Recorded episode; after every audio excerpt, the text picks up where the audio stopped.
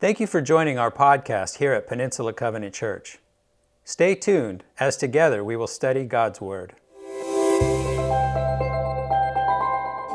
Let's take a moment. God is here and we are here, and on our own we can't do this. So just take a moment to yourself as you stand there, just to confess to God maybe what you need to confess. Maybe it's a praise to God, maybe it's an ask. Take a moment. This is your time with Him.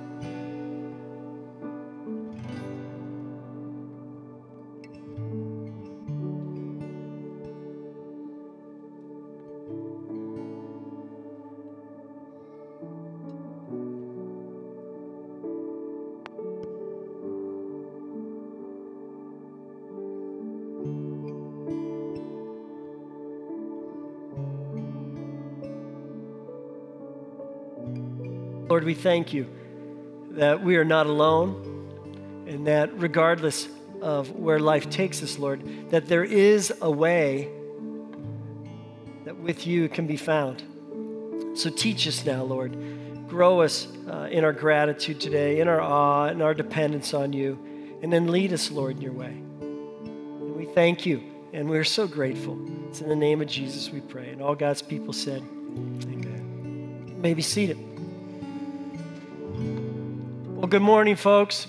I'm Brian Wren, your transition lead pastor, and it's delightful to see all of you in house today and those who are online today. Uh, we're just so grateful that we can do this uh, in the midst of this COVID season of life. It's just good to be together, and let us not uh, take that for granted. We're in a new series called Finding the Way. There's a lot behind three words there. Sometimes it's hard to find our way. You ever feel lost? I mean, it can be directionally lost, it can be uh, actually physically lost, maybe because of where you are uh, with what's going on with your body, or maybe it's emotionally lost in the moment. Maybe you got a decision to make, maybe you're in the midst of a crisis. Uh, maybe you're just wondering, God, which way should I go?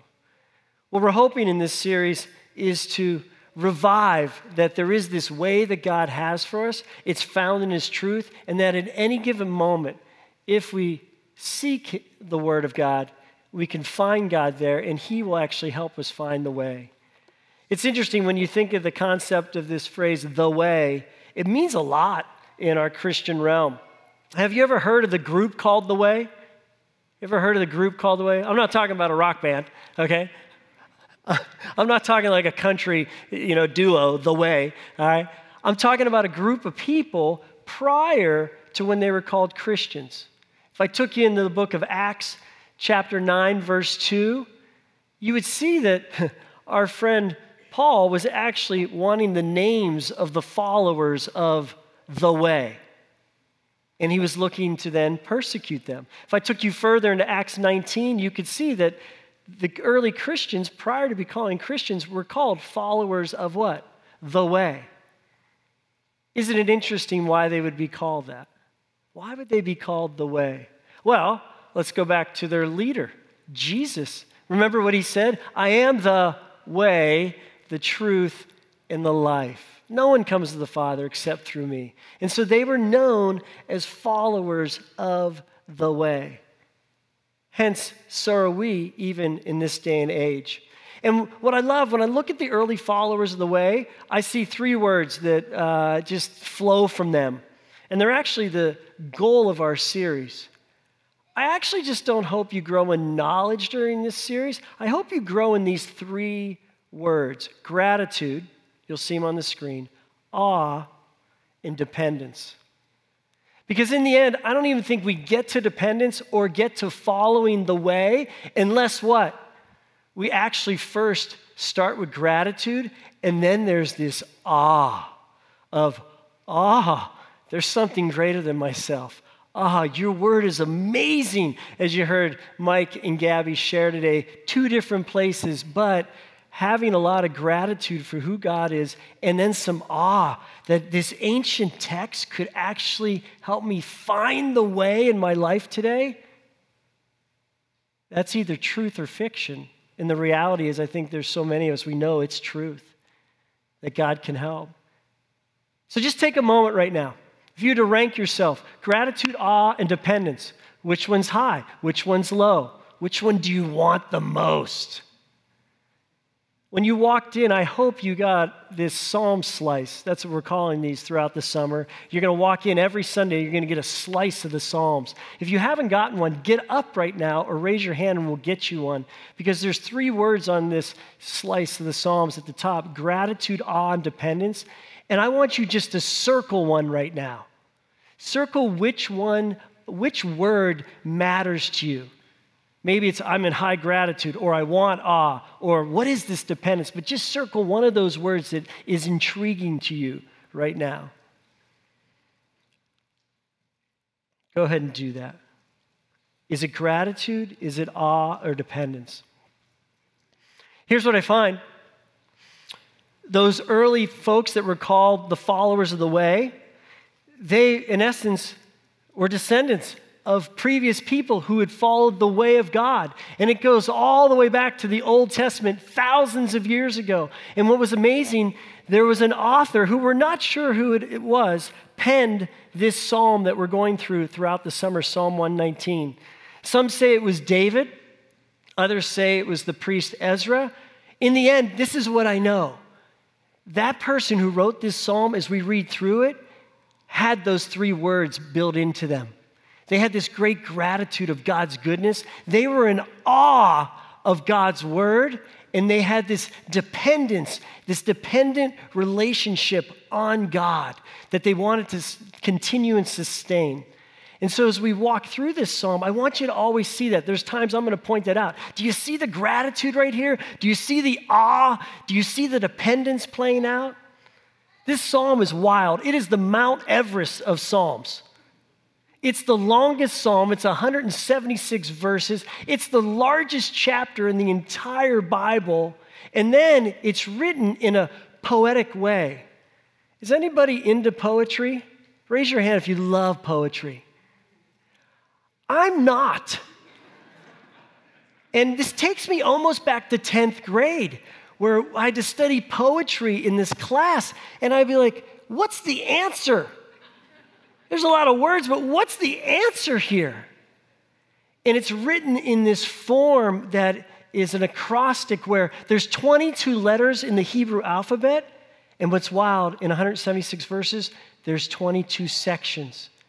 And it laid out as the alphabet in Hebrew. And then in each section, if you just start with the first section, Aleph, that's how they'd say it in Hebrew. Every verse in there starts with that same letter. So it was memorable. If it was written by David, some say this is how Solomon, his son, was taught the alphabet. Remember, not everybody had access to the actual text, they couldn't hold it. So this whole thing was sung and easily memorized because of how it followed the Hebrew alphabet. There's a place in Ecclesiastics, it's the exact same way. So it is beautiful. It is a work of art. Imagine, just go try to write a letter to somebody today that's full of the American alphabet, okay, the Eng- American, English alphabet, all right, the English alphabet, and then start with A and then start every line with A and then continue on with B and do it with B. That's impossible. And glorious that God would use it that way so we could remember today. As we go through this psalm, I want you to know we're going to endlessly ask two questions What is God, or what does this say about God? And so, what does this mean for me? And right now, I want to give you a moment to meditate on this psalm slice because as we do this throughout the summer, I give the text to you before I declare what I think God is saying to all of us. And the beautiful part is some of that'll match and some of that'll mend in and this is where God's word speaks. So, would you take five minutes right now in silence?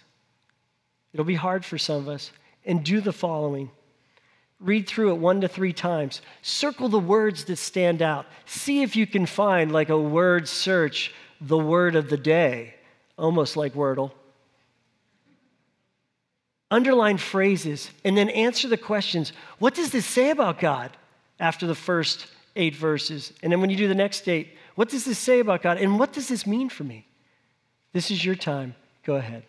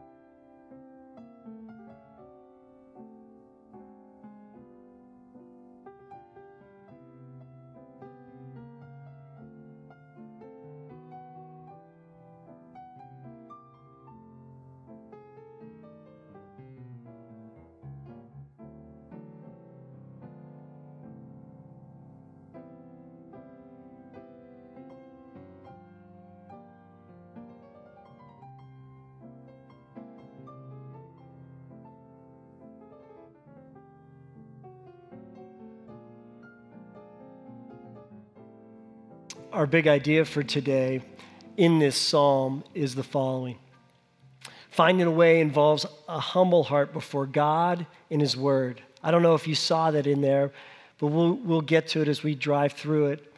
And we're in that third section of Psalm 119, verses 17 to 32. And if you think about, I want you to ponder where are you with a humble heart before God and specifically His Word? At what point and in what place is this Word elevated in your life? And if you humbly put yourself under it, look what the psalmist says opening up that shows humility.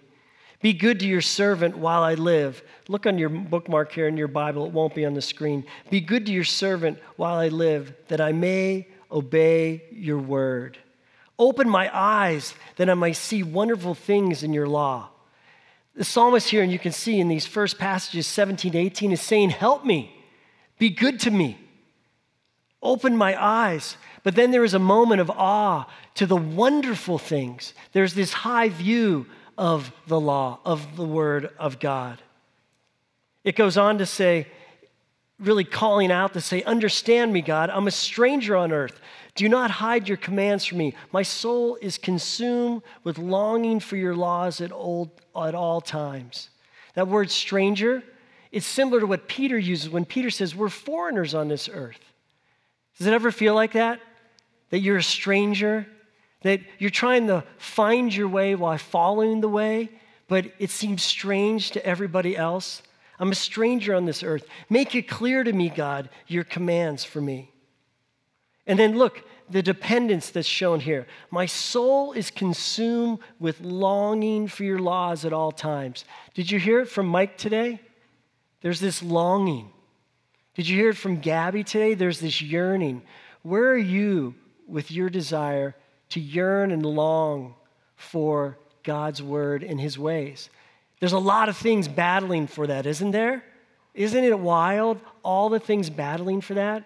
But it's, it's as simple as taking a moment and being like, God, open my eyes. All right, God, I'm back. God, I got caught up in the stranger things in this strange world, and I feel like a stranger. Help me, God, I'm back. Open my eyes.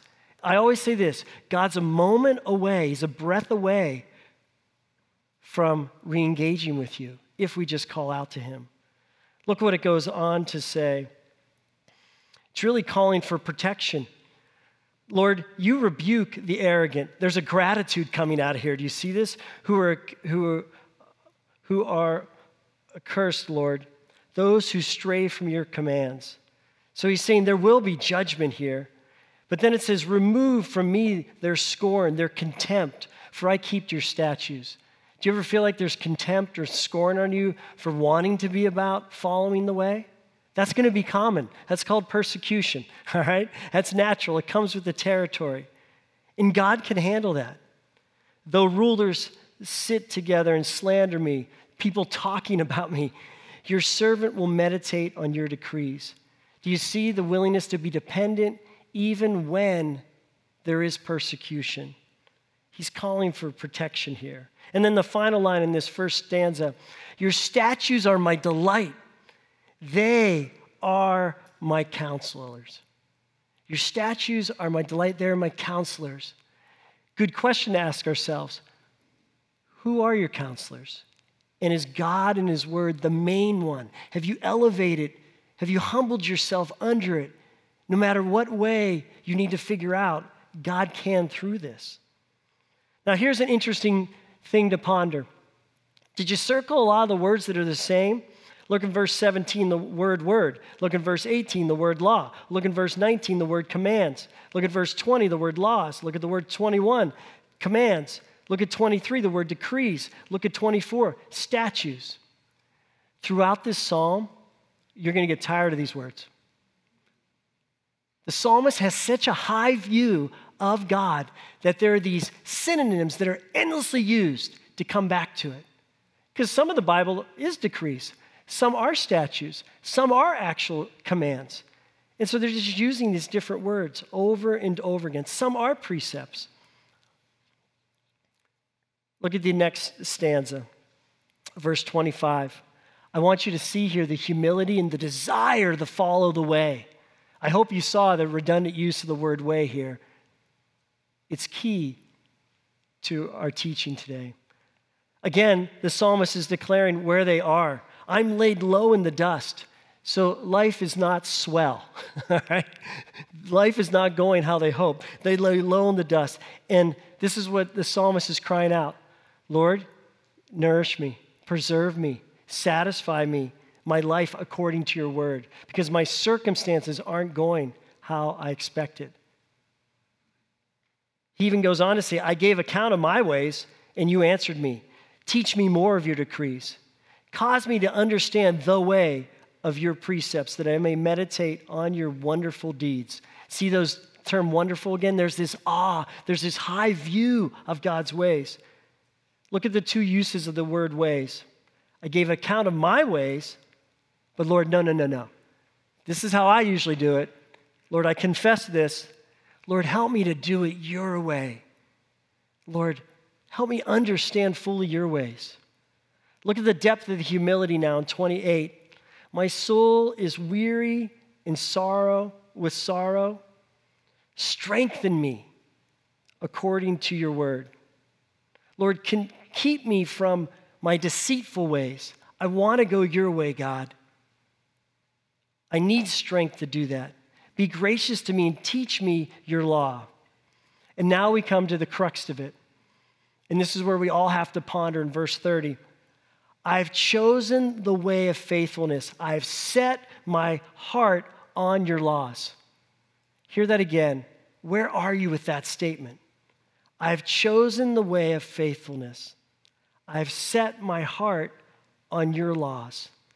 Mark humility right there. Write humility right there. Put a big heart right there. They have given their heart, they have set their heart. Here's a tough question What is your heart set on more than God's ways? Only you can answer that. And what the psalmist is telling us is God is yearning for us to just set our heart and commit to His ways. And in that, there's a promise. It doesn't mean it'll all go well. It doesn't mean there won't be trouble. There doesn't mean there won't be pain.